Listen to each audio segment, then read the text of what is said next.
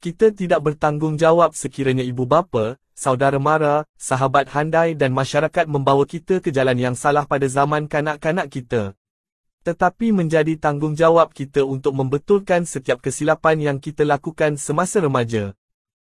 Patutlah merungut bahawa masyarakat ini tidak baik dan ibu bapa tidak baik. Kami bertanggungjawab 100% untuk meningkatkan kualiti hidup kami. Kehidupan seperti pemikiran